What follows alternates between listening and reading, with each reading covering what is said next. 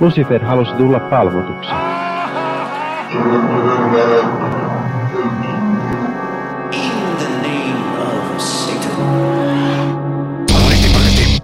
Hyvääpä, hyvääpä, epäpyhää vuorokauden aikaa. Tämä, tämä on podcast. Mutta mikä podcast, joku kysyy. Tämä podcast on sunnuntai-satanisti, eli podcast kaikille ateistisille, humanisteille, satanisteille. Joten, jos olet sellainen satanisti, joka menee yöllä pimeässä metsään ja, ja revit toisilta ihmisiltä sisuskaluja ulos jos jonkin tavoitteen saamiseksi, niin silloin en suosittele tätä ohjelmaa välttämättä sinulle.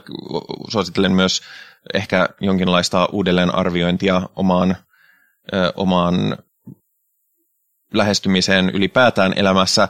Tai jos olet sosiaalidarwinistinen ihminen, jonka mielestä miehillä pitäisi olla viimeinen sana siinä, miten naiset pukeutuvat ja käyttäytyvät, jotta he saisivat miehiä, mikä ylipäätään on käsittämätön lähtökohta, minkä takia naiset haluaisivat miehiä, niin silloin tämä ohjelma ei ole ehkä sinulle. Mutta kaikille muille minä sanon, että heipä hei ja toivotan tervetulleeksi tämänkertaisen arvoisan epäpyhän paneelimme. Meillä on paikalla muun muassa Henri Perkeleen temppelistä. Hyvää epäpyhää vuorokauden aikaa minunkin puolestani. Tosiaan toimin organisaattorina Perkeleen temppelissä. Paikalla meillä myöskin Toni. Hyvää päivää. Ja paikalla meillä on myöskin Virgilium. Salve, saatanas. No, tämä oli uusi variantti. Se oli Tykkäsin. uusi. Ah. Hienoa. Uh, ja minä olen Pi, ja minulla on, minulla on henkilökohtainen päivitys, joka saattaa tulla yllätyksenä. Minä ostin raamatun eilen. Oliko vessapaperi loppu vai mikä homma tämä on? Uh,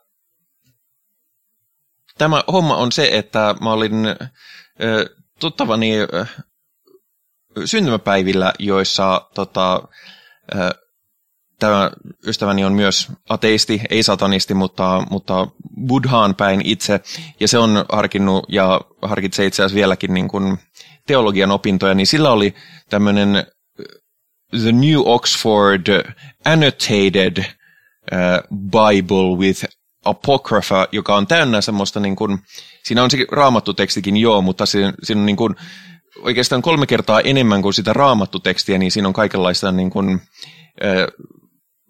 teologista ja akateemista analyysiä, että mitä tällä nyt tarkoitetaan ja mikä oli tämän konteksti ja mistä tässä nyt oikein on kyse ja mitä helvettiä nyt taas. Ja, ja se oli mun mielestä niin kiehtova kirja ja huomasin, että se ei maksa paljon mitään, että, että minä ostin raamatun.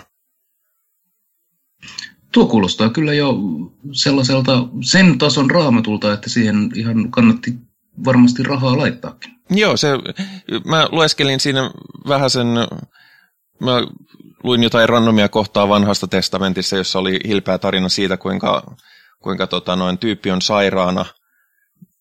Sen pitäisi mennä kertomaan jonkun maan kuninkaalle, että hei Jumala sanoo, että musta täytyy tehdä kuningas, mutta, mutta koska se on itse sairaana eikä voi mennä, niin se pyytää vaimoaan, että hei, et pukeudu sä muks, että, että tota, noin, sit voit mennä kertoa tuolle tyypille sen.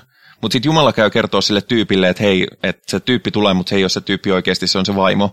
Jostain syystä tämä vaimo tietää sen, joten se naamioituu uudestaan joksikin randomiksi naiseksi.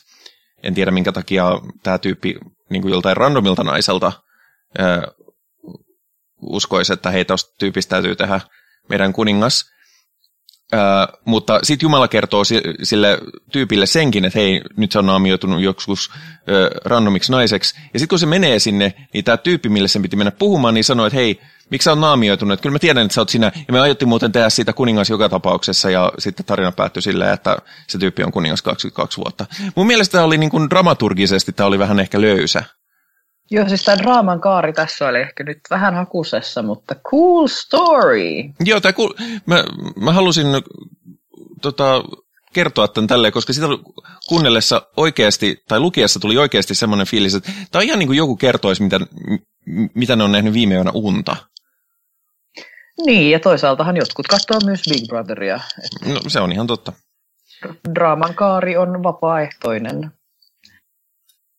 Mutta joo, luin sitä ja vähän ilmestyskirjaa ja, ja ne, ne oli niin mielenkiintoisia ne, ne akateemiset oheistekstit, että en mä olin silleen, että hitto, että en varmaan lue koko kirjaa, siinä on, se oli aika paksu, mutta, tota, mutta sieltä voi käydä vaikka välillä katsomassa jotain ohjelman tarpeisiin, jos ei ole, jos ei ole muuta sisältöä. Meillä kyllä on tänään muutakin sisältöä. Me itse asiassa puhumme sakramenteista, mutta sitä ennen käymme läpi viikon uutisia ja, ja Henrillä oli taas jokin viikon uutinen. Kyllä. Eli Perkeleen temppelillä eletään jännittäviä aikoja, äh, joskaan ei nyt kovin dramaattisia, mutta meillä on julkaisussa tällainen äh, pieni uskonnollispoliittinen allegoria sadun muodossa. Ja tämä on mitä mukavinta aineistoa esimerkiksi teini-ikäisille nuorille, jos he kaipaavat tekstianalyysiä ja itse asiassa aikuisille myös. Kyseessä on tarina pyhästä lehmästä ja narrista. Eli mikäli sinua saatanallissävytteiset sadut ja tekstianalyysin pohtiminen kiinnostavat, niin tämä kyseinen teksti löytyy tämän jakson ilmestyessä osoitteessa perkeleentemppeli.com. Hienoa. Se on, täytyy itsekin lukea. En, tätä tekstiä en ole nähnyt etukäteen. En ainakaan usko. Et olekaan. Kukaan ei ole. Wow. Mutta sitä siis silmällä pitäen ja mistä löytyy Perkeleen temppeli? No, Perkeleen temppelihän löytyy, niin kuin äsken sanoin, perkeleentemppeli.comista, mutta meillä on myös Discord-palvelin ja meillä on Facebook-sivut ja kyllä se sitä kautta kaikkialta löytyy. Myös sunnuntai satanistin Discord on Perkeleen temppelin alla, vaikka tämä podcast ei olekaan Perkeleen temppelin projekti, mutta koska siellä meidän omalla Discord-serverillä oli vaan samoja tyyppejä kuin Perkeleen temppelissä, niin tämä Tämä on, tämä on sitä synergiaa, mistä kapitalisti tykkää. Kyllä, tässä nyt maksimoidaan tällainen saatanallinen ekumenia. Kyllä. Ja mehän olemme vannoutuneet elämään yhdessä niin pitkään kuin kumpikaan ei ole perseestä. Perseestä tuli mieleen ja ekumeniasta enemmänkin. Rakastan, Piti sanoa ekun, ekumeniasta, mutta, mutta kun sanoit viimeiseksi perseet, niin, niin tota, noin totta kai ihan sitten toistin sen tällä tavalla niin kuin pakkomielteisesti. Meidän, minun tämän viikon ainoa uutisotsikko on uusi tutkimus, joka, jonka on julkaissut uskontojen yhteistyötä edistävä Uskot, foorumi, joka kertoo, että laista piittaamaton toiminta katsomusopetuksessa katsomusopetuksen järjestämisessä on lisääntynyt. Ja tässä huomioidaan, että perusopetuksessa et, eritoten erilaiset uskonto- ja maailmankatsomuskatsannot eivät toteudu siinä määrin, mitä laki sitä vaatisi. Eli siis, koska meillä on laissa määritetty ja opetussuunnitelmassa, että, että uskontoa pitää koulussa opettaa, en ymmärrä miksi, mutta näin on, niin sitten uskontoa tai jonkinlaista elämänkatsomusta, niin, niin tota, nyt sitten kun varsinkin tässä viime aikoina erilaisten uskomusten ja uskontokuntien määrä etenkin Suomessa, mutta myös maailmanlaajuisesti on lisääntynyt ja niistä on tullut monipuolisempia, niin, niin tota, tätä oikeutta osallistua oman elämänkatsomuksensa mukaiseen opetukseen on järjestään loukattu, kertoo tutkimus. Minulla ei ole mitään syytä epäillä tätä. Joo, tämä kyllä kuulostaa ihan uskottavalta. Niin. Itse asiassa tässä, kun, kun nyt omat lapseni alkavat kouluikää olla ja pääsen seuraamaan vähän tässä jännittäjän paikalta, että miten näitä uskonnon opetuksia ja uskonnollista materiaalia koulussa käytetään, niin kyllä siellä saa, kyllä saa vittu olla varpaillaan ja miettiä, että mitähän paskaa sieltä taas tulee. Ja uh-huh. tämä monikulttuurisessa Espoossa. En edes halua, tai no niin, en uskalla kuin kauhistella, mitä se voi olla sitten, kun mennään yhtään vähän kauemmas niin kuin inhimillisestä sivistyksestä. Ai niin kuin Vantaalle? Ne esimerkiksi Vantaalle, joo. Tota, joo, se on sillä periaatteessahan esimerkiksi meidän kuuntelijakunnassa, jossa on satanistisia vanhempia ja, ja on sen ikäisiä lapsia, niin, niin periaatteessahan lain mukaan näille lapsille pitäisi järjestää satanistista elämänkatsomusta. Ja vähän veikkaan, että ei kyllä, ei kyllä löydy. Mä en tiedä, mitkä vaatimukset on siinä, että voi opettaa esimerkiksi jotain uskontokunnan um, elämänkatsomuksellista. lista.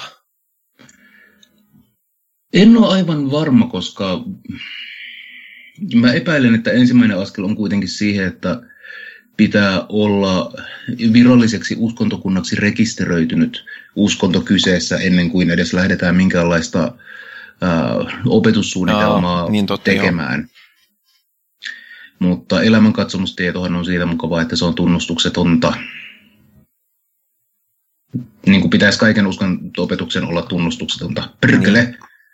Siis uskonnon opettaminen kulttuurihistoriallisena ja sellaisena konstruktina, joka vaikuttaa elämään ja meidän yhteiskuntaan tosi paljon, niin sen opettaminen on tietysti erittäin oleellista, mutta, mutta tota, joo, se semmoinen tunnustuksellinen, varsinkin kristillinen uskonnon opetus, mitä itsekin on kokenut silloin joskus, niin on se kyllä aika, se on aika shaibaa. Joo, on ja siis... Mä olen, mä olen sitä mieltä, että sitä pitää kyllä niin kuin opettaa, mutta just, just, just, just niin kuin sanoit, että, että tota, eli olen samaa mieltä. Mm. Miksi se oli siis, minähän sanoin sen. Kyllä. Me satanistit aina tätä... oletetaan, että, että, että tota, no, se, joka on äänessä, niin se pitää olla samaa mieltä sen kanssa. Mm. Se, mikä tässä itseäni aina mietityttää, on se, että minkä, jos ajatellaan, että esimerkiksi mm, satanistit eivät liiemmin sekaannu lapsiin, ja tota, ei sillä tavalla, vaan siis uskonnollisella tasolla.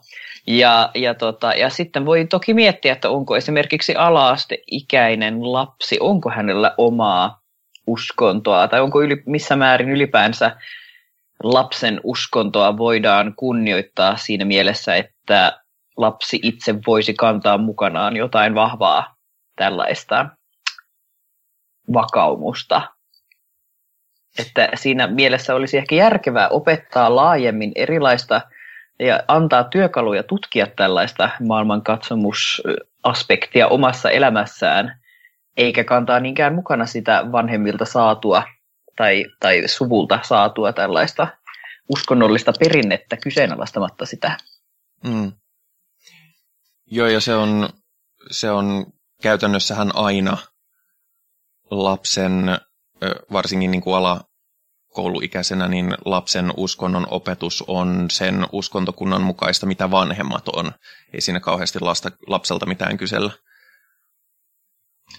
Juurikin näin. Eli mä oon jonkin verran tehnyt lasten ja nuorten työtä ja äh, no, siinä monikulttuurisia lapsia päässyt tapaamaan ja kuuntelemaan ja juttelemaan heidän kanssaan. Ja ei siis, lapsilla ei ole varsinaisesti käsitystä teologian eri niin kuin hienosyisistä yksityiskohdista, mutta kulttuuriidentiteetti voi olla hyvin vahva ja siihen saattaa kuulua myös uskonto ja että se, sen on oltava niin kuin tietynlainen. Ja tietty tapa on se ainoa oikea, koska näin se on, näin se on opetettu. Ja voi veljet, siinä vaiheessa kun pääsee tälleen supisuomalaisena mitään asioista tietämättä ratkomaan 12-vuotiaiden tyttöjen riitaa siitä, että ovatko shiat vai sunnit oikeassa, niin sitten ollaan kyllä mm, mm, jännittävä, jännittävyyksien äärellä. Mutta joo, ei, lapsilla ei ole omaa uskontoa. Siitä olen niin kuin aivan varma. Voi olla käsitys siitä, että minä olen tietyn uskonnon edustaja, vaikka ei tietäisi uskonnosta yhtään mitään. Mun on pakko tähän väliin tulla tänne sanomaan semmoinen asia, että kun mä googlasin Suomen uskonnon opettajan liittoa, liittoa niin sehän on suol.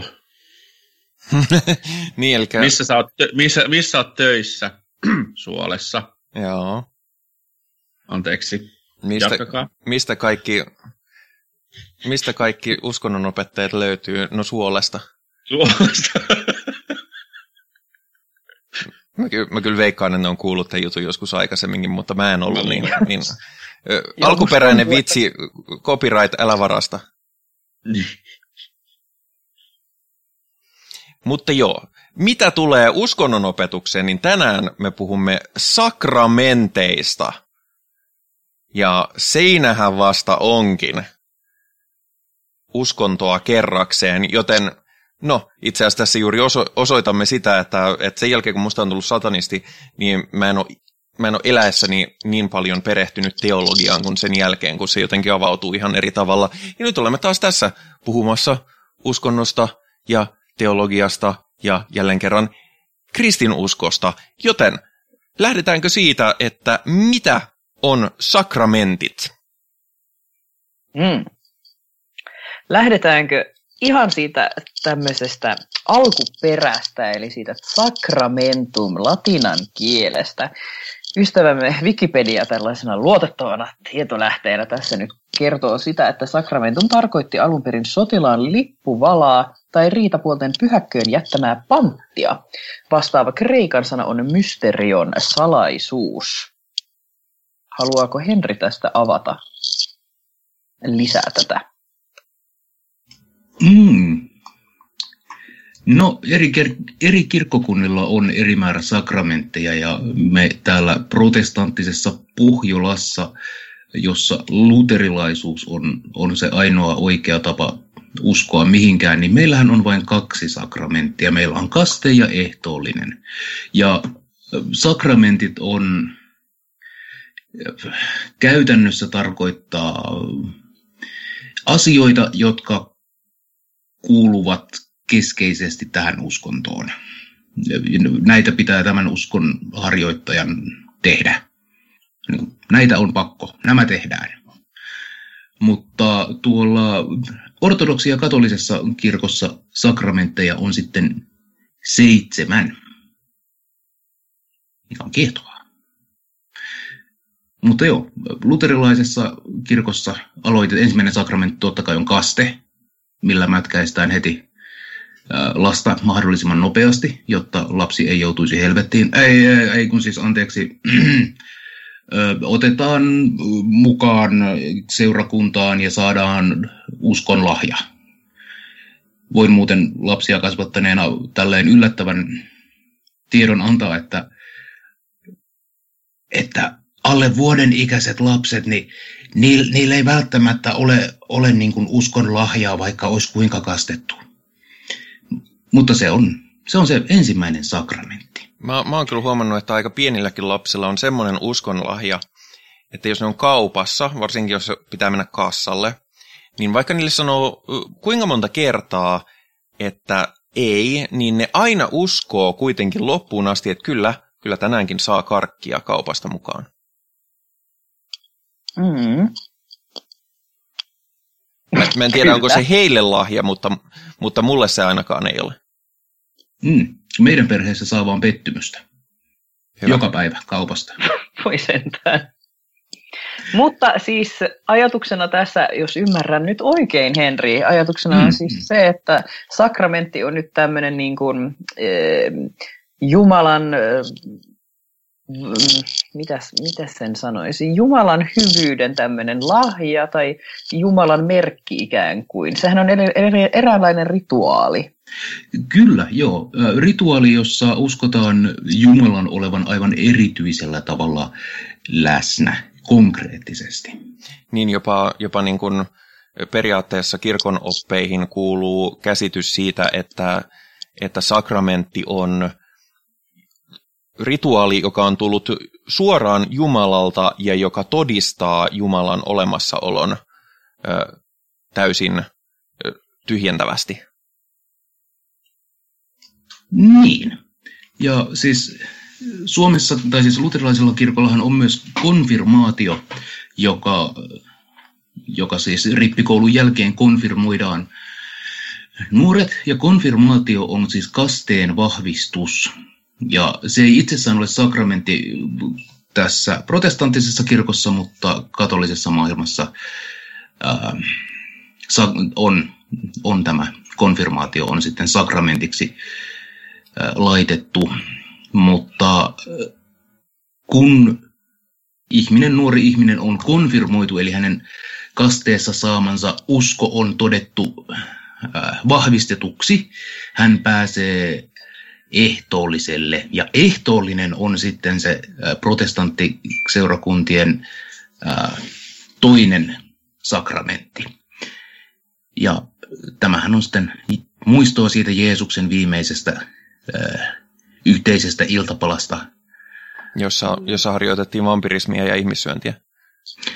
Kyllä, kyllä. Sinänsä sääli, että luterilaisessa kirkossa ei ole transub- transubstaatio-oppia, eli sitä uskomusta, että ää, tämä ehto olisi leipä ja viini aktuaalisesti, fyysisesti muuttuisivat Kristuksen vereksi ja lihaksi. Mutta katolisessa kirkossahan tämä pitää paikkansa. Ja monessa muussakin tota, näissä ää, kristi, kristillislahkoissa, varsinkin jos ne on vähän evankelistaisempia tai fundamentalistisempia niin. kaiken kaikkiaan, niin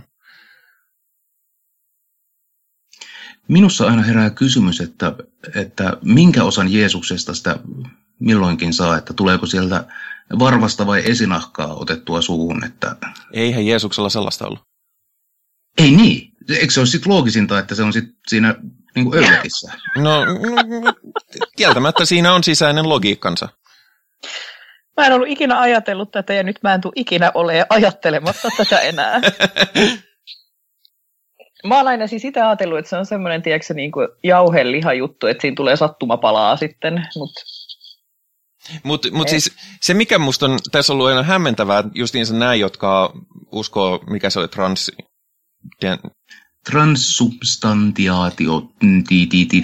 No just se, niin, niin tota, no, jos, jos se niin kuin konkreettisesti muuttuu vereksi ja, ja äh, lihaksi, niin tulee silleen, että eikö nämä ihmiset koskaan ole maistaneet verta, niin kuin esimerkiksi itselläni on joskus nenäverenvuotoja, niin kyllä sitä sitten suuhunkin helposti päätyy, ja sillä, siinä on hyvin spesifi maku, ja vaikka en ole kauheasti viiniä juonut, itse asiassa en varmaan elämäni aikana yhteensä edes kokonaista lasia, mutta olen maistanut sen verran, että kyllä se aika erilaiselta maistuu.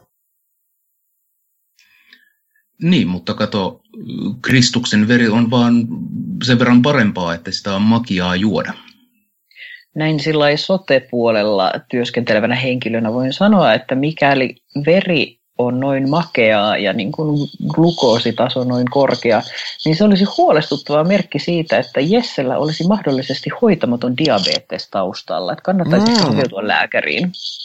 No, mutta sehän voi kyllä olla, ei siihen aikaan insuliinia oikein saanut ainakaan mitenkään teollisesti. Mm, totta.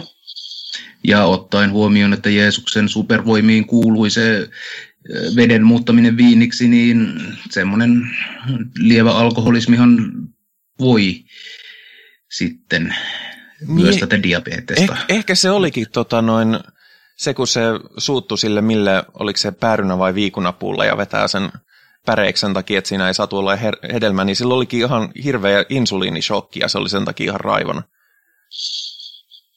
Hmm. Ketoasidoosi on vaarallinen tila. Täytyy, täytyy tota, kyllä, äh, kyllä tota, sit kun se tulee se mun annotoitu akateeminen raamattu, niin katsoa, että että ollaanko me nyt ihan uuden teologian lähteellä vai, vai esitetäänkö tämä teoria sielläkin? Koska mun mielestä mm. tämä kuulostaa kaiken kaikkiaan johdonmukaiselta ja loogiselta. Mm. Mutta vanhan teologian mukaan, äh, katolisella kirkollahan on tiukat standardit siihen, että minkälainen leipä saa olla ehtoollisleipä. Ja siitä aina välillä muistutetaan ihmisiä, koska ihmiset lähtee sooloilemaan. Ja sehän ei käy, vaan mm. asiat pitää tehdä oikein. Ja nyt ihan ulkomuistista otan, mutta tämä ehtoollisleipä ei saa olla makea. Se ei saa olla vittu kakkua. Se on leipää. Let muuten, them eat cake. Muuten, muuten Jeesus ei tule leipääsi, jos, jos se leipäsi on kakkua. Siinä ei myöskään saa olla pähkinöitä tai äh, hedelmäpaloja seassa. Koska nyt vittu, kunnon leipää, ihan normileipää pitää olla. Niin paitsi, että ei yllätti ole edes mitään oikeaa leipää, se on no ei ihan se ihme. Ole. Mutta minusta kiehtovin yksityiskohta on, että katolisen kir- katolinen kirkko pari vuotta sitten virallisia kanaviaan myöten tiedoitti ää, selvityksen, että ehtoollisleipä, eli tämä öylätti, ei vittu saa olla ää, gluteeniton. Siinä on pakko olla gluteenia. No, tietensi. Ja tämä herättää mielenkiintoisia kysymyksiä, nimittäin miksi? Onko tämä gluteeni jotenkin jotenkin tärkeä spell-komponentti. Kuule, near my God to thee, gluteenin mm. ja sitkon kautta. No niin, siis ehkä se Jeesuksen essentia ei pääse sitoutumaan siihen leipään, jos, jos leivässä ei ole gluteenia. Kenties, kenties se, että Jeesus on noussut, tarkoittaa sitä, että hän oli itsekin taikina.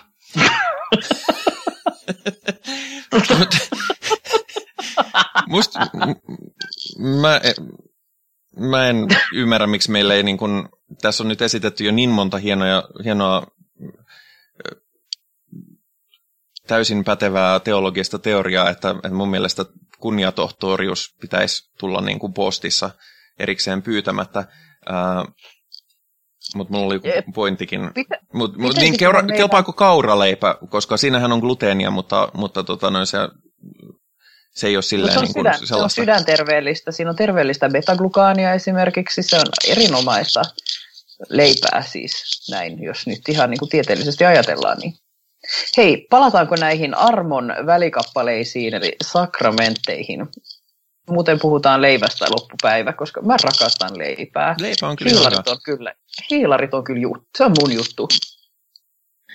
Eli katolisilla kirkoilla katolisilla ja ortodokseilla rippi kuuluu yhdeksi sakramentiksi ja joillain protestanttisilla seurakunnilla myös, mutta ei luterilaisuudessa, vaikka Luther itse hirvittävästi mainosti, että ripittäytyminen papille on, on hirveän hyvä juttu, mutta ei sakramentti. Ja katolisella kirkolla on sitten tämmöinen kaksi, kaksiosainen elämän tapavalinta. Voit joko ruveta, ruveta papiksi, eli pappisvihkimys on sakramentti, tai mennä avioliittoon, ja se avioliitto on sakramentti. Eli jompi kumpi pitää tehdä. Joko omistat itsesi ja neitseytesi Jeesukselle tai sitten aviopuolisollesi. Ja viimeisenä tulee sitten nämä katolisen kirkon sairaiden voitelu. Tiedätkö, mitä niin. muuta voidellaan? Mm-hmm, mm-hmm, Leipää. No, no voi kamala. Mä koitin, mä ihan tarkoituksella koitin saada meidät täysin pois raiteelta taas tämän leivän suhteen, mutta, mutta okei, puhutaan sakramenteista. Luovutaan. Ortodoksisella kirkollakin ne eroaa sitten äh, tota, silleen, että, että tota, niillä taas on seitsemän sakramenttia, johon kuuluu näiden lisäksi ö, kirkon perustaminen tai niin kuin, ö, pyhittäminen käyttöön, sitten myöskin niin kuin munkkiuden tai nunnuuden vastaanotto ja hautaaminen. Mikä on sille itse asiassa on aika yllättävää, että näissä muissa ei ole hautaamista, koska, koska tota, kuolemahan on kuitenkin uskontojen vähän sellainen niin kuin iso selling point. Joo, kyllä. Nyt kun sanoit, niin on se jännä, että hautaaminen. Kai se johtuu siitä, että äh, ihmisen, kun ihminen on kuollut, ja hänessä on nämä ruumis jäljellä, niin siinä tavallaan peli on pelottu ja se on aika sama, mitä tälle ruumiille tehdään näin niin teologisessa mielessä. Eli se, se, miten sinut haudataan, ei vaikuta siihen, minkälaista kuoleman jälkeistä elämää pääset viettämään. Mm, niin totta, joo. Paitsi sitten joissain.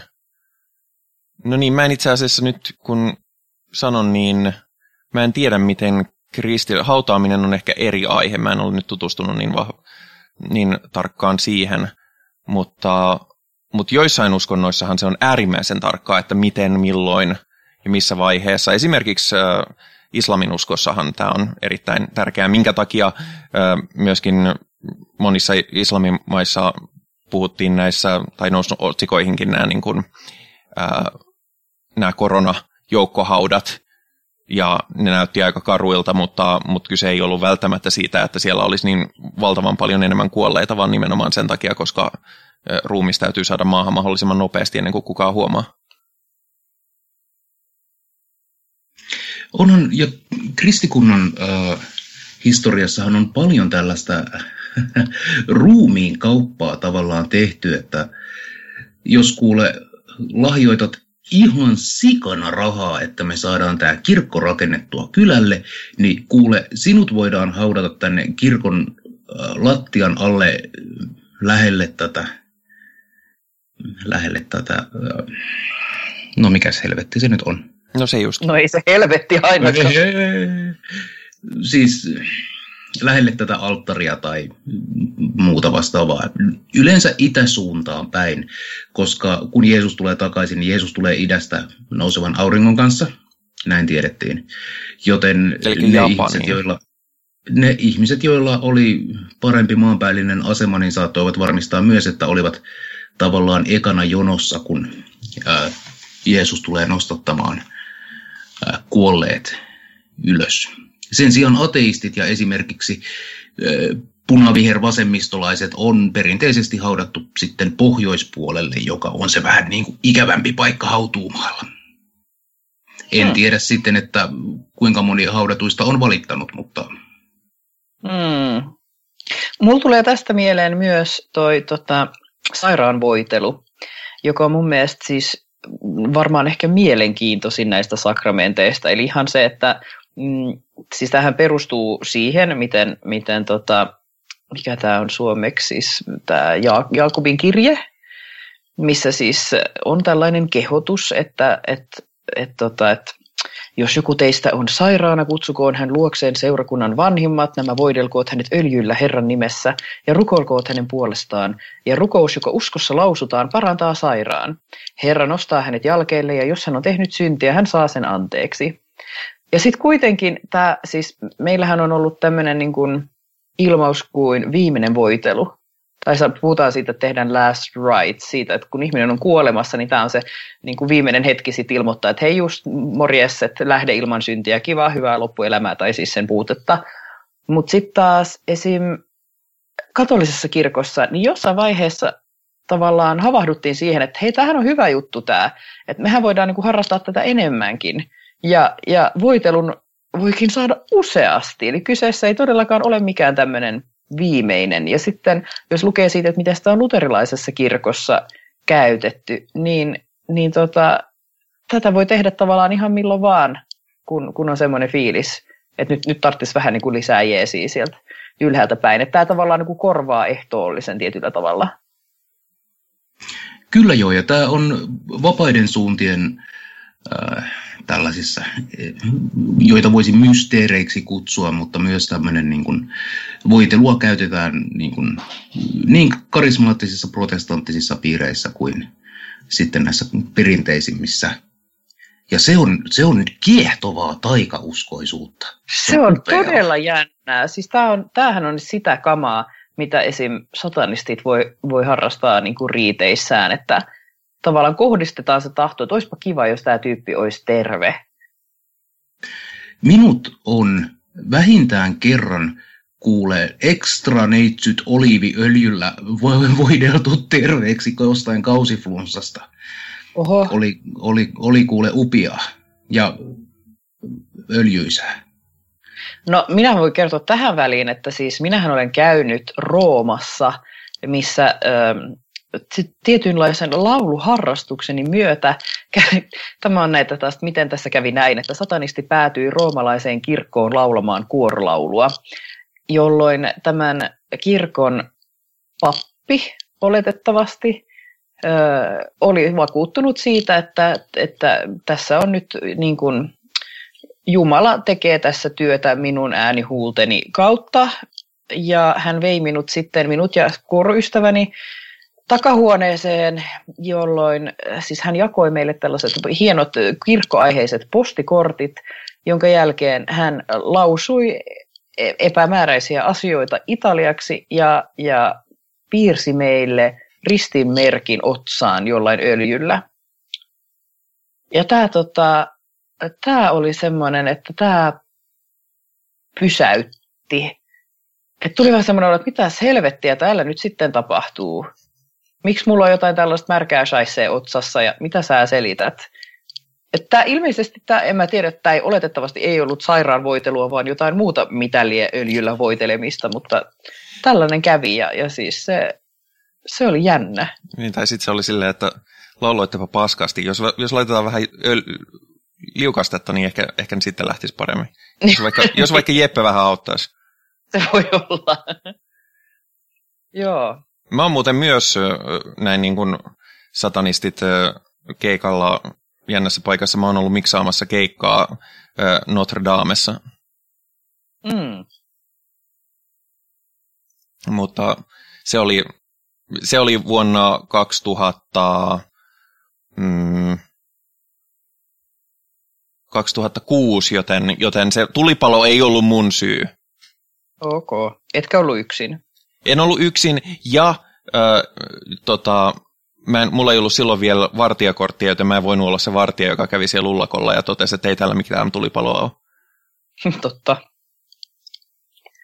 Mutta joo, tää, siis se mikä mua on aina pysäyttänyt tässä, puhutaan siis tällaisesta viimeisestä voitelusta tai tämmöisestä, että etenkin luterilaisessa uskossa mitä ilmeisimmin, mä en ole todistanut tätä itse, mutta siis tämä toimitus voidaan ilmeisesti tehdä myös kuolevalle ihmiselle sillä, että hän ei itse ole esimerkiksi sitä pyytänyt tai että hän ei ehkä mahdollisesti edes tajua, että mitä siinä tapahtuu. Vaan tämä voi olla semmoinen, että jos sulla on uskovainen omainen, niin hän voi ilmoittaa, että nyt kuule pappisystävä, tulepas tänne, niin tehdään tämä homma, että nyt rukoillaan tämän tyypin puolesta. Ja tämä on musta aivan käsittämätön. Niin, joku voisi tässä äh, nyt sellaisena niljaisena pilkkakirveenä todeta, että tämähän kunnioittaa vuosituhansia kirkollisia perinteitä, jossa konsensuaalisuus ei ole tunnustettua. Niin, mutta siis mieti, jos sä meet jonnekin sairaalaan, tuot mukanaan esimerkiksi erään Perkeleen temppelin Henrin täydessä pappisasussaan, sillä että nyt, nyt muuten sitten niin kuin mällätään tämän naamalle. Tämä on meidän sakramentti. Kyllä, siis ehdottomasti, joo. Tosin, niin, Mitä helvettiä? Ei tuolla mm-hmm. voi tehdä noin vaan. Niin Ilmeisesti ilman, voi. Että... Ei! Not cool. No, niin siis ei, ei olekaan. Mulla on, siis itsehän kirjoitin tuossa, tai siis päivitin syksyllä tämän äh, kuolin suunnitelmani, jossa on ohjeet omaisille ja läheisille, että jos minä kuolen, niin tehkää ruumiilleni näin. Ja siellä on moneen kertaan alleviivattu, että minä en halua pappia hautajaisiin ja minä en halua kirkomaahan haudatuksi, että muuten aika, aika vitun sama. Joo, tuli itselläänkin mieleen, että tämän päivitys on nyt edessä sitten. Että jumalauta, jos joku tunkee öljyä mun naamaan, kun mä oon delaamassa, niin sit kuule. Minä lupaan, että tuun ihan vituuttani takaisin perseilemään. Voisitteko kuvitella, että mulla on tähänkin liittyvä anekdootti? Mä nimittäin olin, mä oon ollut elämässäni kerran silleen vähän pidemmän jakson sairaalassa. Ja, ja tota noin, vieressäni tai samassa huoneessa oli, oli sitten tämmöinen tyyppi, joka oli huomattavasti sairaampi kuin minä, mutta kuitenkin sille ihan, ihan tajuissaan ja muuta. Ja, ja tota noin, hänellä oli sitten ö, paljon ystäviä jossain seurakunnassa, ja sitten se sanoi, että tota, haittaako, jos meillä on täällä pieni liturgia? Ja tota noin, siellä kahden hengen huoneessa, ja sitten mä olin silleen, niin kuin, että what? Että totesin toisaalta, että ei kai se haittaa. Täytyy myöntää, että mä en myöskään tiennyt, mikä liturgia niin kuin ihan tarkkaan ottaen on. Mutta siellä sitten, tota, siellä huo- pienessä koppihuoneessa, niin kovasti ruvettiin veisaamaan ja puhumaan ja, ja tällaista. Ja, ja tota, noin, olin vähän silleen, että no kappasta, että, että tällaista sitten. Toisaalta siis en myöskään nytkään välttämättä olisi pahastunut. Mä olin silleen, että jos se, jos se nyt viihdyttää sua.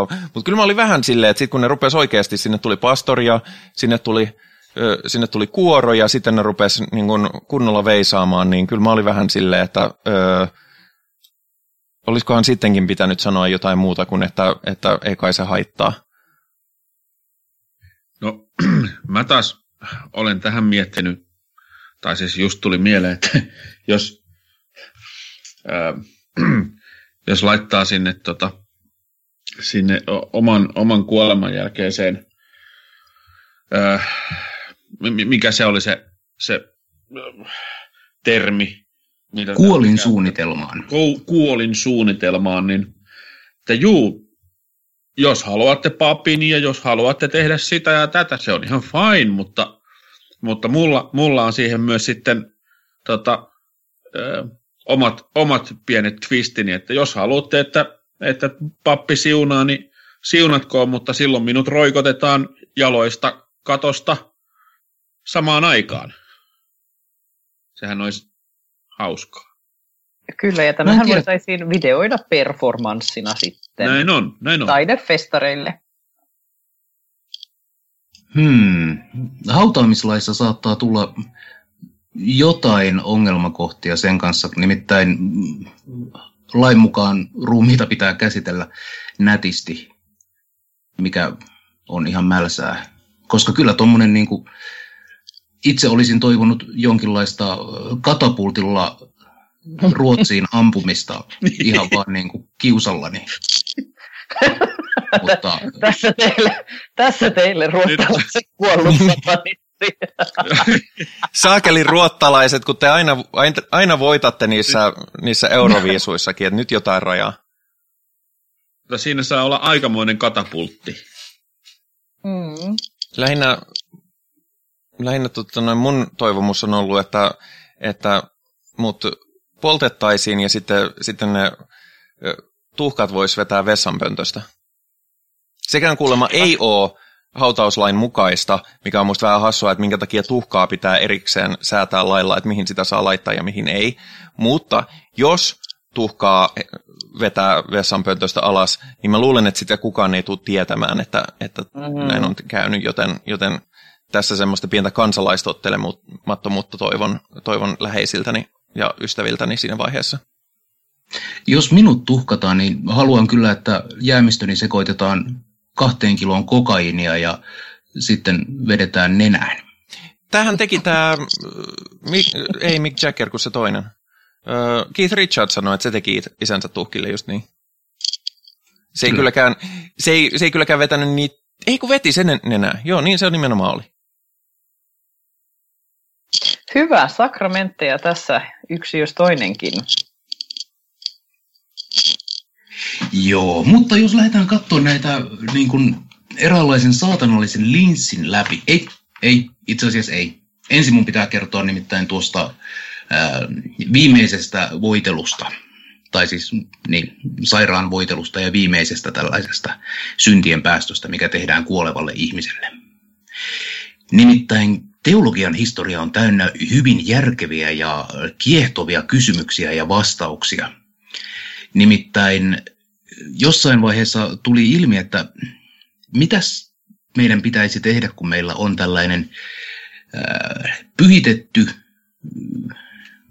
ehtoollisleipä eli öylätti, joka nyt kun se on pyhitetty on virallisesti Kristuksen ruumista. Ja se on annettu tälle kuolevalle sairaalle ihmiselle, joka perkele meni ja oksensi sitten tämän öylätin ulos. Mi- mitä me tälle nyt teemme? Eihän sitä voi heittää roskiin, se olisi pyhäinhäväistys. Sitä ei voida polttaa, koska no ei. Ja teologisesti oikeaoppinen tapa hankkiutua tästä öylätistä eroon on syödä se itse. Oh. Mikä niin kuin kulkutautien ja hyvän hygienian aikana keskiajan Euroopassa on ehkä paras idea. Joo, tälle niin tulee mieleen musta surma ja, ja Kyllä niin juuri näin. Se, että silloin oli, oli noita hautajaisia oli varmaan aika paljon ja, ja muistaakseni sen, sen taudinkuvaan myös kuuluu ja aina silloin tällöin hieman yrjääminen, niin tota... Nom nom. Mm. Se on, kato, kuule, se on pyhitetty asia. Ei, ei sovi ihan noin vaan kohdella. No, niin. Mennä tuohon nyt sitten mitään kauheasti protestoimaankaan, kun jos, jos näin kerran on, niin, niin, niin kyllä uskonnot on sanonut, että jos uskonnossa määritetään, että näin on, niin paha siinä on mennä sitten protestoimaankaan. Hmm, mm-hmm. Siinähän sitten. Ei voi protestoida, mutta voi protestantioida. Ahaa. Okei, okay, mutta katsotaanpas nyt näitä sakramentteja sillä lailla kierron saatanallisen nurinkurisesti, koska mä olen viihdyttänyt koko päivän itseeni sillä, että olen miettinyt, miten näitä voisi hyväksi kääntää, tai siis miten näitä voisi pahaksi kääntää. Ja no, kaste, joka on sakramentti nyt noissa useimmissa kirkoissa, niin eihän satanismillahan ei, ei ole mitään tällaista äh, uskoon tuloa ja satanistiksi virallistamista. Sehän olisi ehkä vähän absurdiakin, että kuka, kuka nyt päästetään satanistiksi, kun idea on siinä, että itse, itse se mantteli otetaan tai ollaan ottamatta. Mutta minä olen miettinyt antikastetta, joka voisi hyvinkin olla sakramentti. Ja tässä antikasteessahan voitaisiin ää, pestä kaste pois otsalta ja tavallaan rituaalisesti puhdistautua kaikista niistä ää, opetetuista ja ehdollistetuista haitallisista ja perättömistä uskomuksista ja asenteista. Ja siinä, missä kristityt käyttävät vettä, niin minä olen kyllä aina halunnut käyttää tässä tervaa, koska perkele. Niin siis onhan Suomen kansan historiassa tälle ihan ennakkotapaustakin, koska, koska Katumajärvessähän se käyttiin se, se pakotettu kaste pesemässä pois, ettei, ettei sitten ukko ole Kyllä, ja suomalaisissa, suomalaisissa pirutarinoissa ää, esiintyy usein motiivi, jossa paholaiset hakevat kuolleen ruumiin ja voidakseen viedä tämän helvettiin, kampaavat tältä kastetta pois päästä. Mikä on, mikä on jännä logistinen niin kuin, asia, mikä pitää tehdä. Mutta ilmeisesti kasteen voi kammata päästä pois. Viittaako se sitten siihen, että jos sä ylipäätään kampaat sun hiukset, niin sit sä et ole enää kastettu? Vai, vai pitääkö, onko piruilla niin kuin oma erityinen kastekampa? Jos se on metafyysinen kampa. Mitä tapahtuu, jos oot kalju? Niin. Pitääkö se kalju sitten kiillottaa? Kiillotan kastetta pois. Hmm. Niin, se voi olla, että tarvii olla semmoinen tiiäks, hiusrapsutin, semmoinen vispilä asia, millä niin kuin hinkataan päänahkaa ja sitten jotkut saa siitä seksuaalista nautintoa. Että tota, joku tämmöinen temppu varmaan siinä on. Itsehän olisin ehdottanut pihkasalvaa, kuule puhdasta, steriiliä, saa valmiiksi vaikka ihan niin kuin apteekista. Käy hyvin, jos on haavaumia päässä. Erinomaista kamaa kaikin puolin ja se rituaalinen aspekti siinä on hyvin läsnä. Niin, kasteessahan, hitsi kun kasteesta on niin monta eri teologista tulkintaa, että otetaanko siinä vain osaksi seurakuntaa vai onko se niin kuin, puhdistaudutaanko siinä perisynnistä tai muusta. Mutta näin niin kuin sekulaaristi katsottuna lapsikastehan on, on hengellistä väkivaltaa, jossa täysin ylitetään ihmisen kehollinen autonomia tai hengellinen autonomia, jos sellaista määritettä halutaan käyttää. Ja tämän autonomian takaisin ottaminen voisi olla saatanallinen sakramentti, eli antikaste. Siis kastehan on siitä mielenkiintoinen, että, että sillä tosiaan on avioliitto, mikä on myös joidenkin kristillisten kuntien sakramentti, niin se on siis täysin yhteiskunnalliskäytännönläheinen asia, jonka, jonka siis nimen antaminen, se aspekti kasteesta, niin jonka kirkko on tavallaan ominut, vaikka sillä ei ole mitään tekemistä näiden uskontoasioiden kanssa – Niin, se on, se on ihan totta. Enpä tullut edes ajatelleeksi, koska jotenkin omassa mielessäni kaste ja nimenantojuhla ovat kaksi eri asiaa, jotka voidaan nyt yhdistää, mutta... Mutta, mutta kasteessahan perinteisesti annetaan se nimi ja todetaan, että no niin, niin, kyllä. tässä nyt koitan nyt sitten pärjätä. Näin niin kuin ihmisenä, jonka tuttavapiiristä suurin osa on vaihtanut aikuisiellä etunimeään, niin, niin tota, on, on niin kuin moninaisistakin syistä, ei pelkästään transihmisiä, niin, niin tota, mun mielestä on oikeastaan ihan hassua, että, että niin kun lapsi syntyy ja sitten sille pitää olla nimi. Mistä helkarista sitä voi tietää, millainen sopisi, nimi sille ö, sopii? Et jos sen nimi olisi, jos jos vaikka käy vasta myöhemmin ilmi, että se on ö, ihan tyhmä se lapsi, niin sitten sille voi antaa nimeksi Urpo, mutta, mutta ei sitä voi tietää vielä sen ikäisenä. Joo.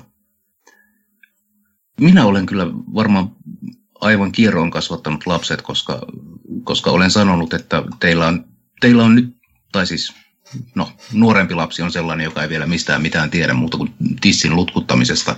Mikä sinänsä on, jos laitetaan asioita tärkeysjärjestykseen, niin ihan, ihan niin kuin oikein hyvä valinta ensimmäisiksi taidoiksi.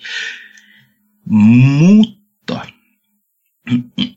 olen, olen lapselle vanhemmalle opettanut, että, että sinulla on tämä nimi ja se on sinulle annettu ja jos jossain vaiheessa et tykkää siitä nimestä tai haluat kulkea eri nimellä, niin se on ihan fine.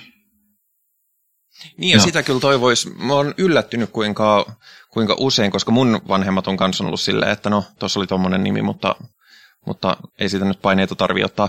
Ää, niin tiedän kuitenkin myöskin paljon vanhempia, jotka, jotka niin kuin on todella, todella, todella ää, kiinni siinä nimessä, että, että tota, no, eihän nyt, että niin kuin suorastaan on loukkaantuneita, jos joku miet, sanoo, että on miettinyt nimenvaihtoa, kun on keksinyt sopivamman nimen itselleen, oli syy mikä tahansa, niin, niin tota,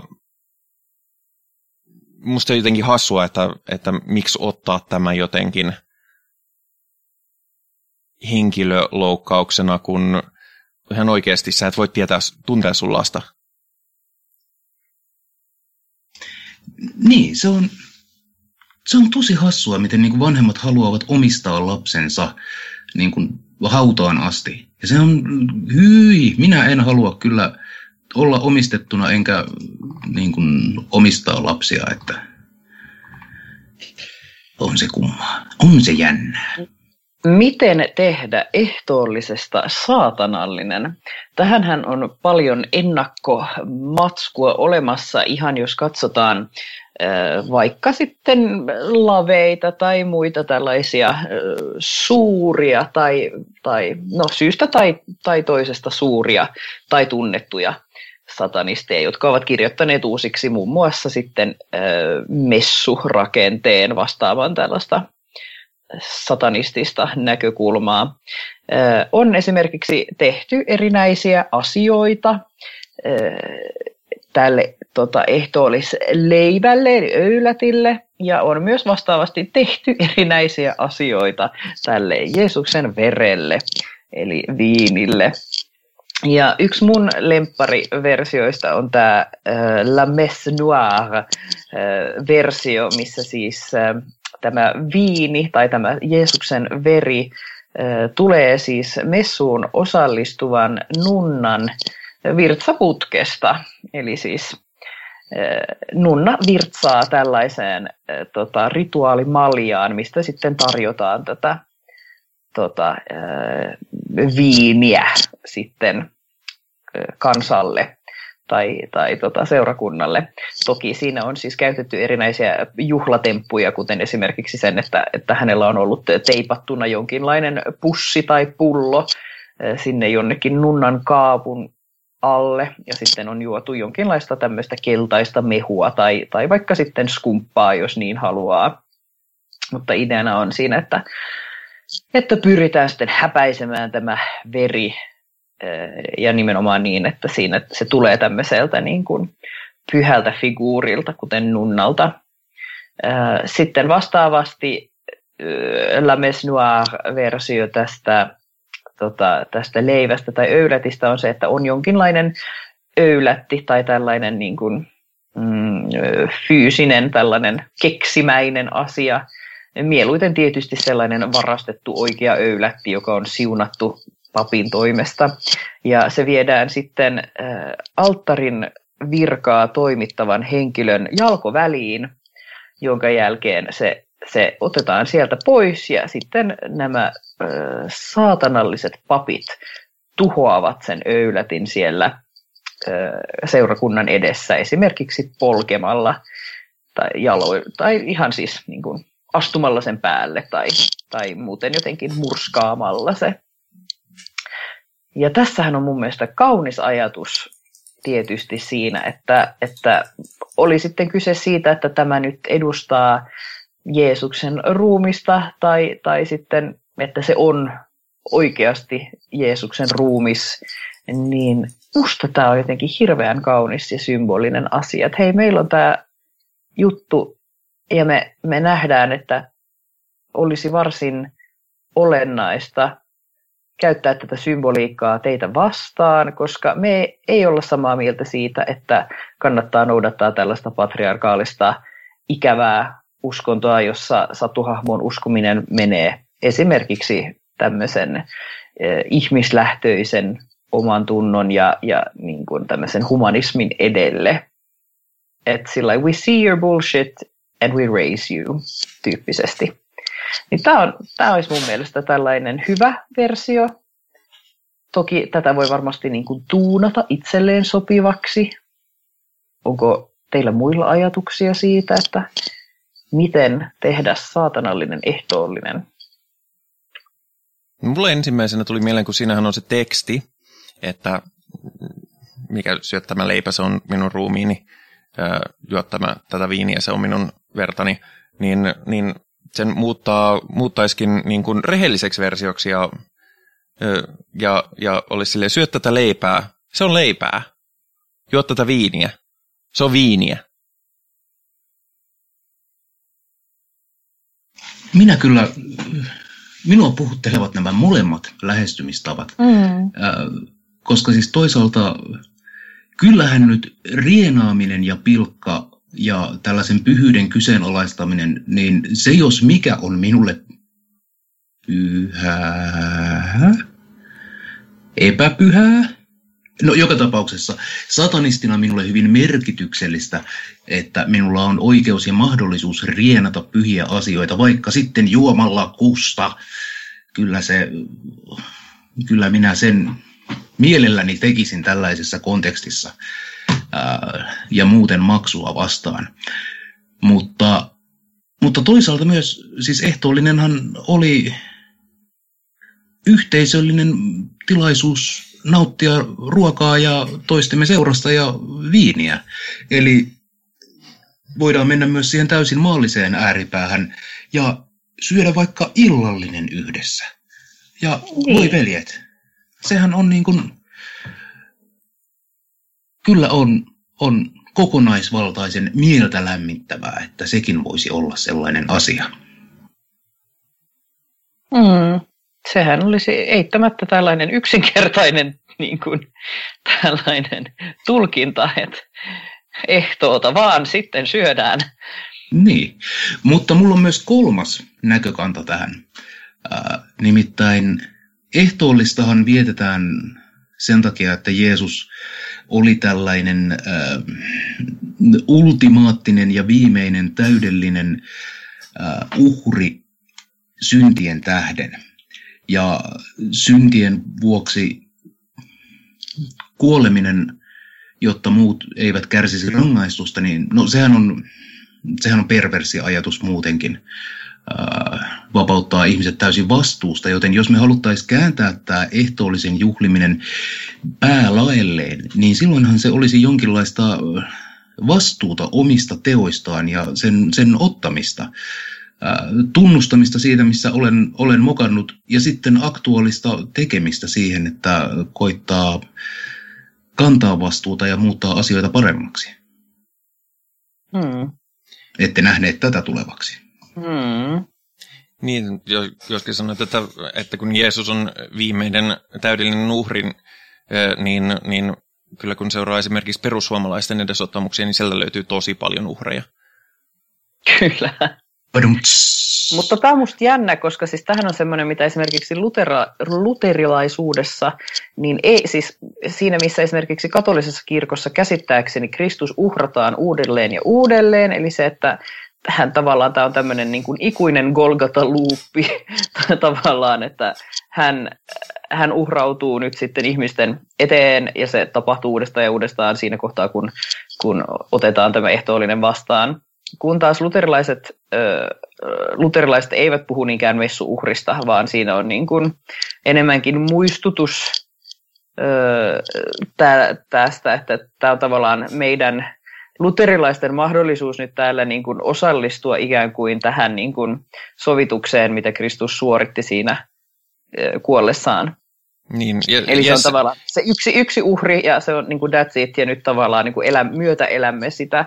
Ja sitten myös vastaavasti ehkä sitten se, että siis musta oli tosi mielenkiintoista, kun mä luin tästä, että kun meillä ei ole niinkään luterilaisessa kirkossa tätä transsubstantiaatiota, vaan tässä on niin kuin enemmän tällainen niin kuin, puhutaan siitä, että Kristus on läsnä, tai tämmöinen niin kuin, tällä oli hieno sana, jota mä kirjoitin se johonkin, se oli reaali presence oppi, joka kuulosti mun mielestä hyvin tylsältä termiltä mm, niin kuin näin kieliopillisesti, mutta siis niin, Kristus on läsnä ja, ja, niin kuin, ja, ja tavallaan tällä niin kuin haetaan vaan tällaista boostaamisesta, että joo, muistetaan edelleen, että tämä ei, tässä ei ole niinkään tätä maagista voimaa, vaan, vaan enemmän kyse siitä tosiaan, että me muistamme tämän, että Jumala teki tämän asian ja, ja meidän pitää niin kuin myötä elää se, muistut, muistuttaa itseämme ja toisiamme siitä ja niin kuin tunnistaa tämä totuus uudestaan ja uudestaan.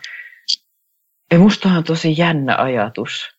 Niin se on... Sillä sanotaan, että tämä ei ole niin maaginen juttu, mutta muuten vaan me vedetään tässä tämmöistä ritualistista leipää naamariin ja mietitään sitä, miten tyyppi kuoli joskus. Niin se on silleen, että Jeesuksella oli paska viikonloppu, joten tässä on sulle paskaa leipää. Niin. Toisaalta minulla on sellainen periaate, että jos otan toisen miehen lihaa suuhun, niin minä toivon, että hän on läsnä kyllä.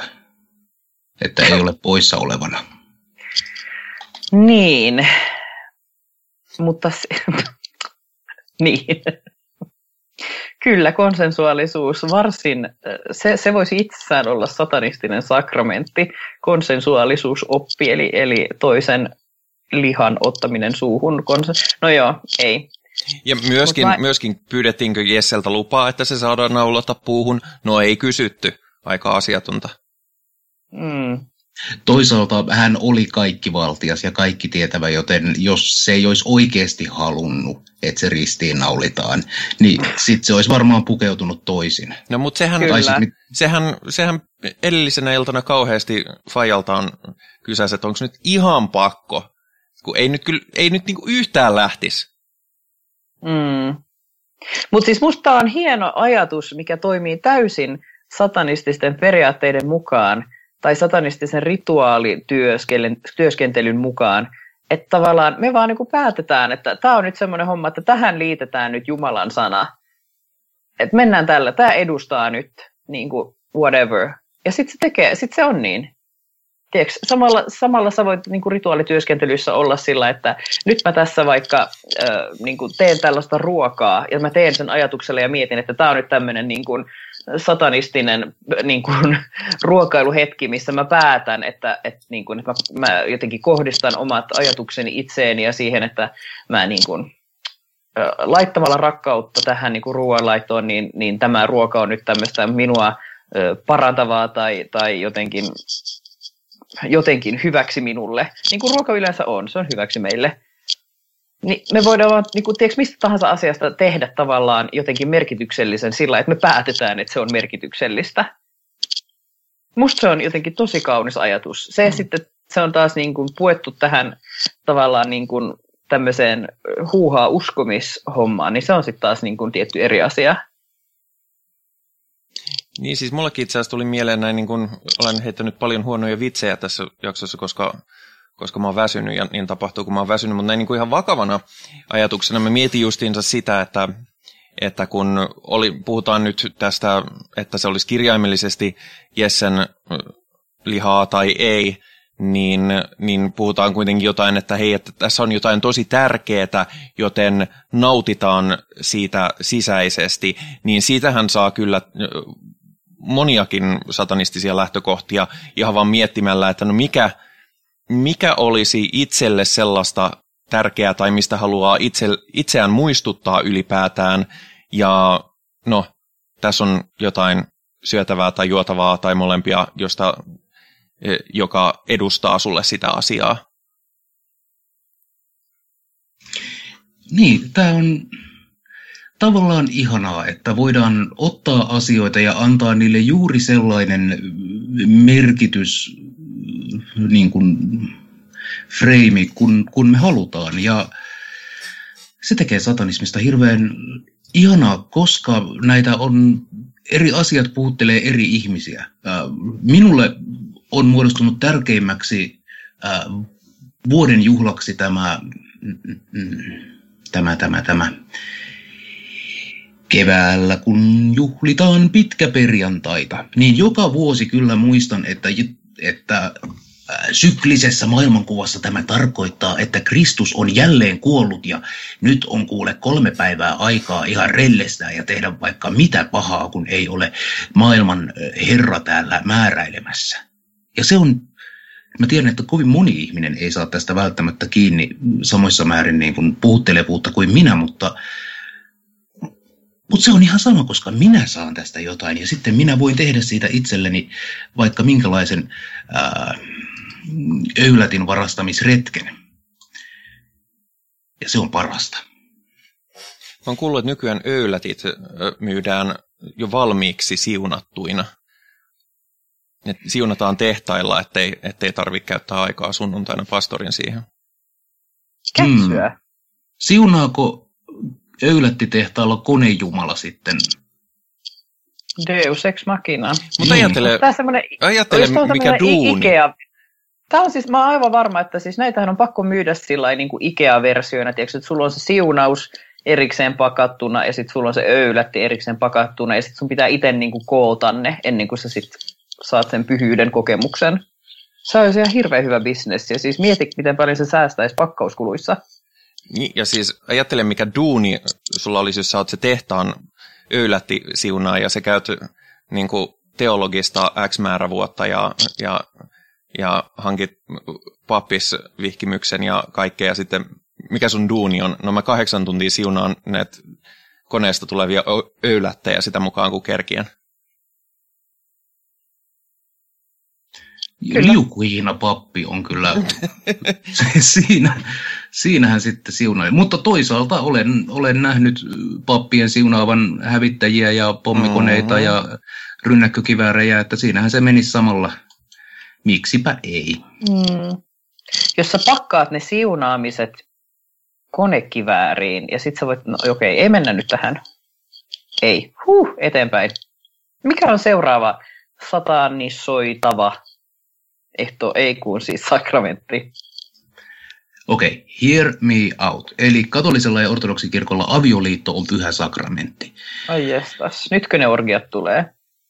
No miksipä ei? Siis miksi, miksipä me emme katsoisi, mikä oikeasti meitä miellyttää, jos haluamme elää parisuhteessa ja minkälaisessa parisuhteessa, vai ehkä se ei olekaan vain parisuhde, vaan ehkä se on tällainen polu, polykyylä ja, ja minkälaiseen muodon se sitten ottaa, niin se kirjo, miten me ihmiset voimme keskenämme olla romanttisesti tai seksuaalisesti tai muuten vaan toistemme kanssa yhdessä, on huikea. Eli näkisin avioliiton pyhän sakramentin äh, saatanallisen perversion olevan elää toisten ihmisten kanssa juuri siinä määrin ja sillä sopimuksella, kuin se kaikille osallistujille on mieleen. Hmm. No mä oon menossa naimisiin joulukuussa ja mä toteutan tätä kyllä vahvasti, äh, vahvasti jo mun primäärikumpani tulee todisteeksi.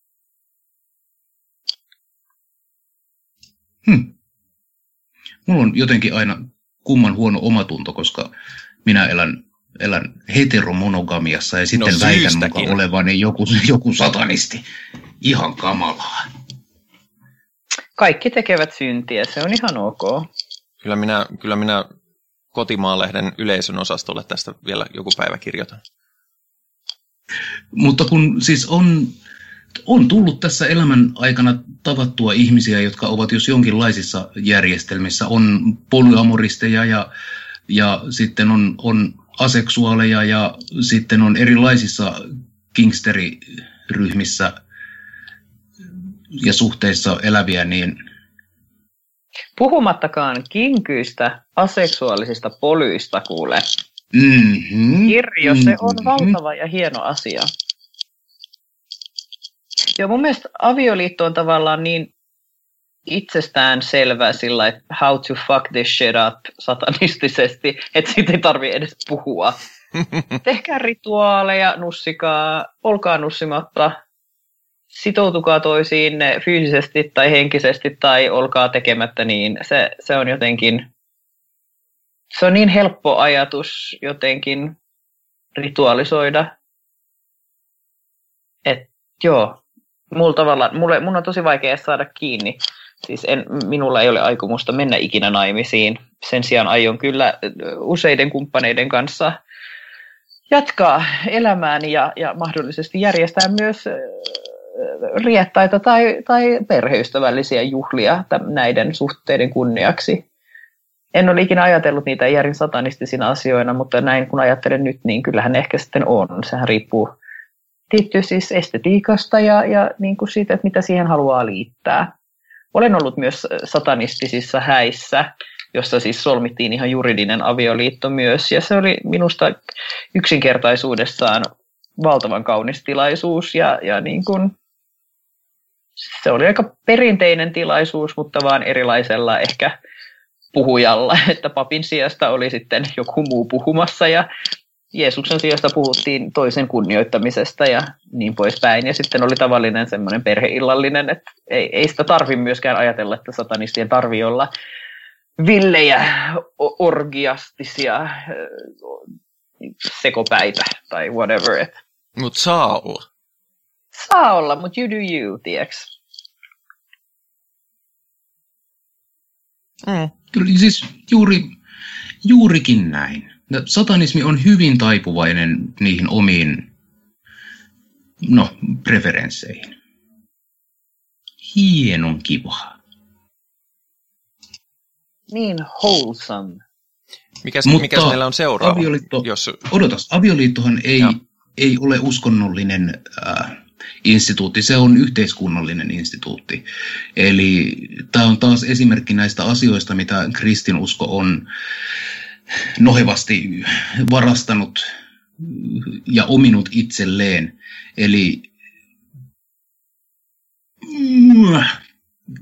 pyhä mies voi kyllä tulla heiluttelemaan taikasanojaan ja sauvojaan ja julistaa, että tämä on nyt siunattu, mutta, mutta se, että kaksi ihmistä virallistavat parisuhteensa, niin uskonnolla ei pitäisi olla siihen minkäänlaista ää, vaikutusvaltaa, ketkä niin saavat tehdä, ja, mm, koska se on yhteiskuntarauhaa ja yhteiskunnallista toimivuutta ää, ja sen piiriin kuuluva asia. Niin, ja siis mitä enemmän mä olen itse asiassa miettinyt tätä, mä olen miettinyt tätä hyvin paljon viime aikoina, johtuen ehkä tästä, mitä sä sanoit siitä, että onko ok, että Evlut pappi kieltäytyy vihkimästä homopareja. Ja mä oon miettinyt sitä hyvin, hyvin paljon, ja siis mä en oikeastaan tullut mihinkään, mihinkään muuhun tulokseen keskustellessani siis teologisesti ja, ja uskontotieteellisesti ammattiin pätevien ihmisten kanssa – ja mun ainut ratkaisu on oikeastaan se, että et tota, juridinen vihkimisoikeus on otettava pois. Mä en, mä en keksi mitään muuta ratkaisua tälle. Se, että järjestäkää omat rituaalinne, mutta virkamiesasema tässä asiassa tulee ottaa pois. Ja, niin, jos, jos, se ei, jos sitä on vaan kerrassaan mahdoton toteuttaa ihmisoikeuksia kunnioittain, niin sitten ei tarvitse olla sitä Niin, ja tässä ei ole kyse edes varsinaisesti ihmisoikeuksista, vaan niin kuin suomalaisesta lainsäädännöstä, nyt kun puhutaan suomalaisesta yhteiskunnasta. Se, se on sitten eri asia, että suomalaisen lainsäädännön tulisi kunnioittaa ihmisoikeuksia, mutta niin. niin. Tässä kohtaa olen Henrin kanssa eri mieltä. Olen, olen eri mieltä avioliitosta. Nimittäin itsehän näen vahvasti, että avioliitto on täysin turha instituutio, koska sillä loppujen lopuksi ei ole mitään virkaa muuta kuin, että se virallistaa jonkinlaisen sen parisuhteen toistaiseksi ja sen takia niitä sitten välillä täytyy purkaa ja mennä ottaa avioeroja ja muita. Siis sehän on ihan, ihan täysin, jos on kyse kahden ihmisen välisestä järjestelystä, niin siitä sen virallisuuden aspekti on täysin, täysin hyödytön noin niin kuin yhteiskunnan kannalla. kannalta. Men, mennään niin kuin ihan sille tasolle, että, että Kela sitten vääntää, että onko nämä kaksi ihmistä, jos ne asuu samassa osoitteessa, niin onko ne parisuhteessa vai ei. ja muuta, vaan kysehän on ihan siitä, että me olemme nyt toistaiseksi yhdessä ja jaamme talouden ja piste, ja se niin kuin, eihän sillä niin kuin avioliitolla tai avioliiton olemisella ja olemattomuudella ole mitään merkitystä juridisten kysymysten kanssa, muuten kuin että me ollaan keinotekoisesti päätetty, että näin on. Ensin he vaativat itsemääräämisoikeutta, nyt ne mokomat satanistit haluavat viedä hyviltä kristityiltä myös avioliiton. En, siis siinä mielessä siis symbolinen ja, ja ritualistinen avioliitto on siis, ymmärrän sen merkityksen, ja mä en ole viemässä keneltäkään avioliittoa pois, jos haluaa mennä avioon, niin totta kai, mutta näin niin kuin ö, juridisena käytäntönä, niin se ei palvele mitään tarkoitusta, jota me ei voitaisi palvella jo muun lainsäädännön keinoin. Ydinperhe, mies, mm. nainen ja no, pyhä no. vasarahai. No, nyt, nyt, nyt palataan. Ei siis, avioliitolla kyllä voidaan nähdä ihan, ihan niin kuin juridisia hyötyjä, jotka sitten esimerkiksi kuolemantapauksessa omaisuuden ja on niin kuin yhteydessä ovat merkityksellisiä, tai se, että ketkä virallisesti ovat oma, omaisiasi, jotka voivat tulla nykäisemään ää, johdon irti seinästä, jos olet hengityskoneessa ja tällaisissa asioissa se on oikein niin kuin... Joo, mutta ei, sillä ei ole mitään tekemistä avioliiton kanssa. No sillä voi olla tekemistä avioliiton kanssa. Ja siis nyky, nämä, nyky, on asioita, mitä, nykyyhteis... nämä on asioita, mitä voisi myös siis ihan esimerkiksi hoitotestamentin muodossa no, n- sopia. Kyllä, se, ehdottomasti. Että, että niin kuin Mutta... nyt me ollaan yhdistetty valtava määrä juridisia sopimuksia yhdeksi instituutioksi, joka on voimassa toistaiseksi ja johon ihmiset usein ryhtyvät keskenään edes tuntematta niitä kaikkia sopimuksia, mitä siihen tehdään, kun sitten taas nykypäivänä edet, eletään näin, näin ainakin tällä päin maailmaa hyvinkin tietoyhteiskunnassa, jossa, jossa tota, tällaisten yksittäisten sopimusten tekeminen ja solmiminen on tosi helppoa. Muun muassa mä olen käynyt suomi.fi palvelussa kliksuttelemassa, että joo, minun terveystietojani saa jakaa kaikkien minua hoitavien tahojen kanssa, ei tarvitse erikseen aina kysellä, ja että mm, jos siellä, sinne mä voin laittaa nimenomaan hoitotestamentin. Mä olen laittanut sinne, että jos, jos kuolen ja jollakin on käyttää mun varaosille, niin saa käyttää, olkaa hyvä.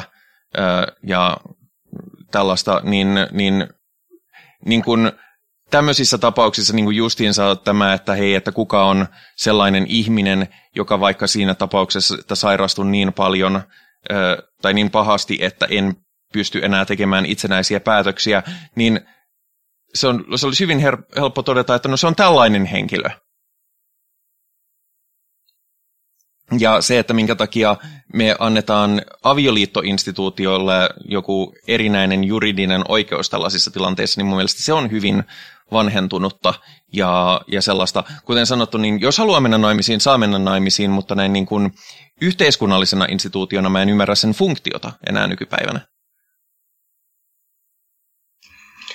Hyvin argumentoitu. Minulla ei ole vastaan väittämistä. Pointtini oli, että tällä hetkellä se avioliitto palvelee tiettyjä juridisia ää, asioita, mutta kyllä ne voitaisiin hoitaa myös muulla tavalla.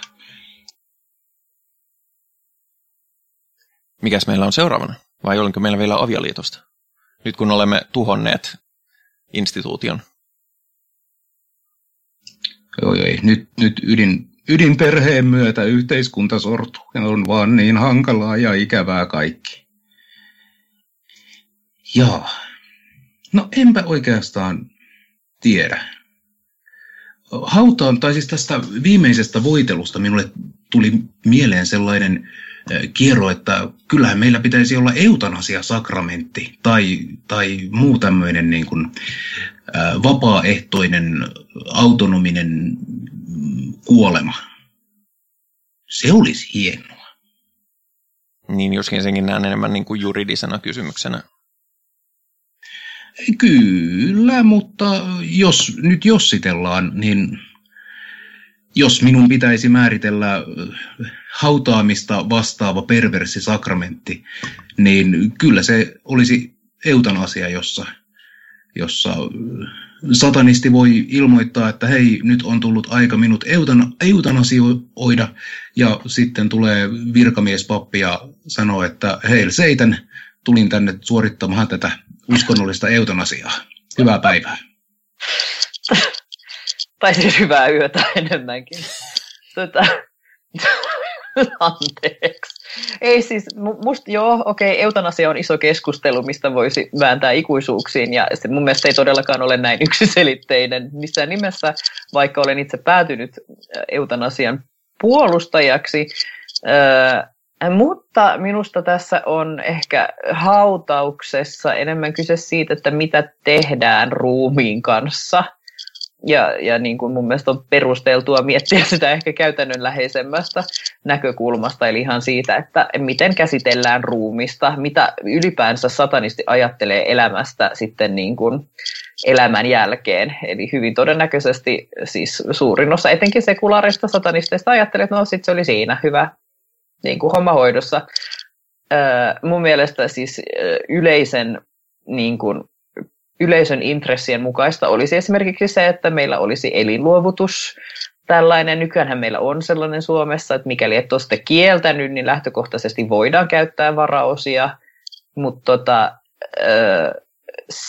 semmoinen niin kuin ritualisoitu tällainen myös, esimerkiksi hoitotahdon kirjoittaminen voisi olla tällainen satanistinen sakramentti, koska siinä nimenomaan harjoitetaan omaa tahtoa, mm, ilmaistaan omaa niin kuin näkemystä siitä, että mitä mä haluan, että mulle tehdään. Ja siis sä voit keksiä ihan mitä vaan. Musta oli siis tämä, tämä tota, Tonin idea oli, oli siis varsin hieno ja persoonallinen ajatus. Ja mä ajattelin itse sitä, että mä voisin kirjoittaa sellaisen ehdon sitten mun, niin kuin, mun suvulle, että, että joo, että siis pappi saa tulla siunaamaan, mutta että jokaisesta aamenesta niin, niin jokainen katsoja niissä mun hautajaisissa maksaa tonnin hyvän tekeväisyyteen.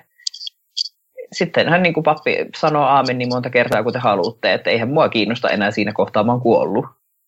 No hitto, sulla on rikkaita kavereita tulossa hautajaisiin. No, ei, no mä uskon, että ei ole, mutta siis voi toivoa.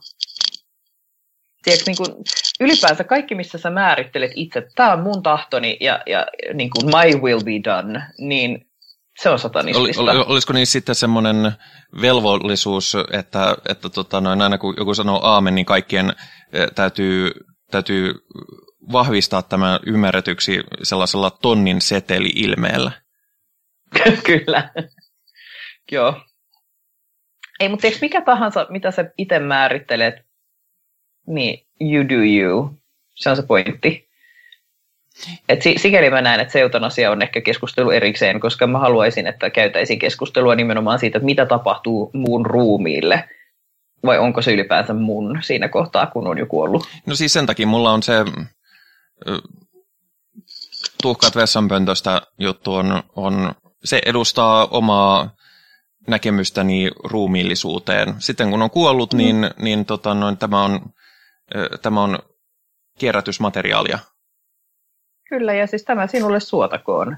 Minusta voisi ihan hyvin olla tällainen ritualistinen tällainen, että nyt istutaan ja kirjoitetaan omat hoitotahtomme, mitä me oikeasti halutaan. Mä oon itse nähnyt tosi paljon vaivaa sen eteen, että mä niin kuin, kirjannut millaista hoitoa mä haluan, jotta kukaan ei pystyisi määrittelemään muun ulkopuolelta, että no niin, nyt sitten säästellään näitä niin kuin opiaatteja, koska ei haluta, että tyyppi menee jotenkin sekaisin, jos silloin kipuja. Et esimerkiksi se, että mä oon määritellyt, että haluan, että kipua hoidetaan ensisijaisesti ihan sama, että vaikka se lyhentää elämää, koska mä en halua elää pitkän ja, ja kipu, niin kuin kivuliaan elämän. Mutta joku, joku toinen voi olla joku toista, jotain toista mieltä ja se on myös ihan niin kuin, täysin yhtä fine. Mutta se, että sen tahdon ilmaisee, siinä mä näen, niin kuin se on satanismia mulle. Olen samaa mieltä. Minä olen täysin samaa mieltä myös. Kylläpä tulee hyvä mieli tässä, kun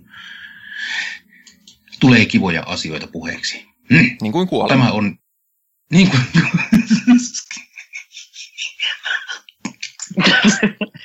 No siis, siis minusta se on varsin luonnollista. Mä siis itsehän tosiaan sote-alalla teen töitä ja siis tämä on sellainen asia, mitä tulee kohdattua.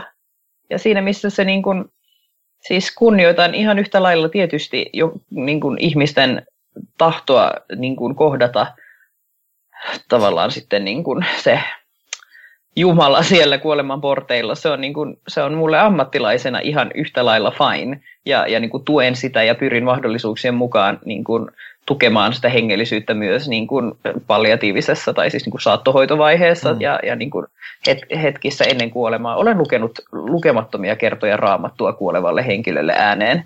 Ei todellakaan ole kyse siitä, että, niin kuin, että se olisi musta jotenkin sillä niin kuin yhdentekevää.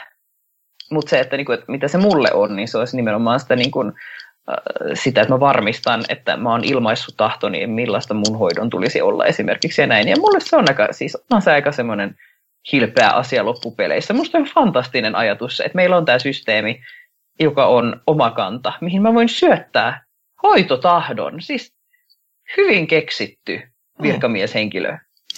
Joo, ja siis sanoisin myöskin, että, että kun puhutaan, on puhuttu tässä, että niin kuin, mm, oman tahdon ilmaiseminen ja, ja sen mahdollistaminen on satanistisesti olennaista, niin, niin on myöskin se, että, että sitten kunnioitetaan niiden toisten ihmisten tahtoa juurikin tällaisella tavalla, että, että mä en todellakaan, mä en kokisi sitä satanistisesti kestäväksi ilmiöksi, jos mä, jos mä niin kuin olisin vaikka Virgiliumin kanssa vastaavassa tehtävässä, ja sitten mä olin silleen, että joo, että mä en lue sitä raamattua, en kunnioita, en kunnioita toisen tahtoa, mutta sitten vaatisin, että omaa tahtoni pitää kunnioittaa, koska, koska, se on, koska minun tahtoni on oikea ja hänen tahtonsa on väärä.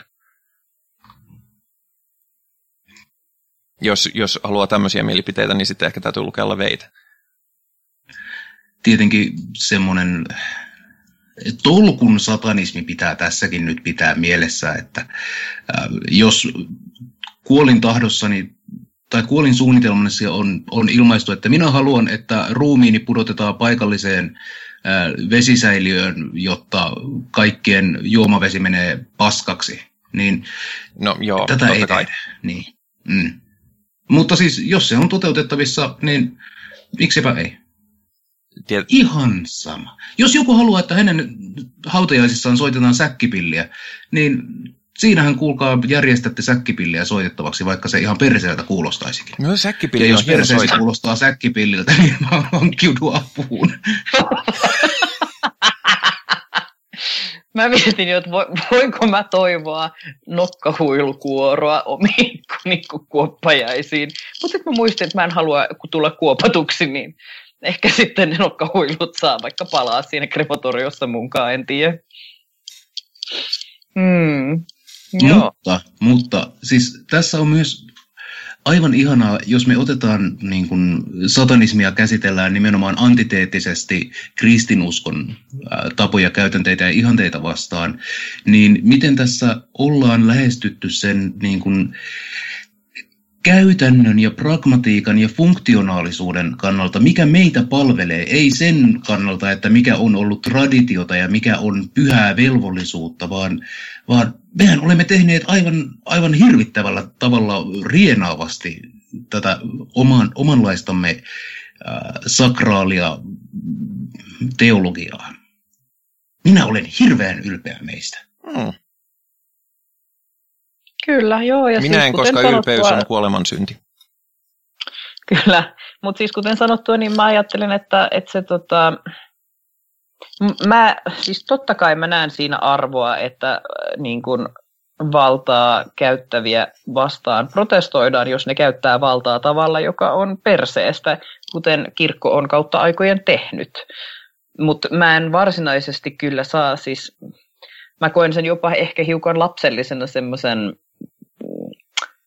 anti, niin kuin, anti sitä ja tätä näkemyksen, missä pyritään tekemään niin sanotusti täysin päinvastoin vaan, koska voidaan. Et, et se mun satanismissa ideana on ehkä nimenomaan se rationaalisuus ja just se, että mulla ei ole mitään tarvetta tieks, oikeasti rakentaa mitään mahtavaa satanistista tämmöistä hautajaisriittiä, ellei sitten se ihminen, joka on kuollut, niin toivoisi jotain sellaista.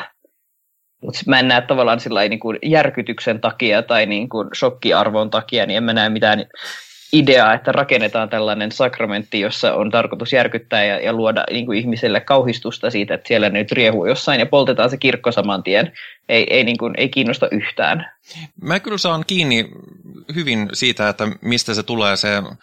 Ö, tulee, että miksi näin, näin tehdään, mutta siinäkin totta kai on kyse siinä, että jos ihminen itse haluaa, että niin tehdään, ja myöskin tolkun satanismia tässäkin suhteessa siinä mielessä, että, että tietenkään näiden tapojen ja, ja tekemisten ja riittien täytyy olla sellaisia, että ne ei vahingoita ketään muita.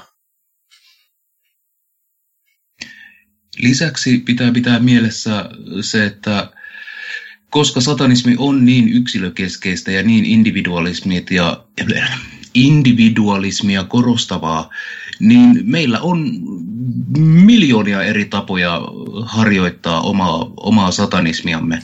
Ja se ei niin kuin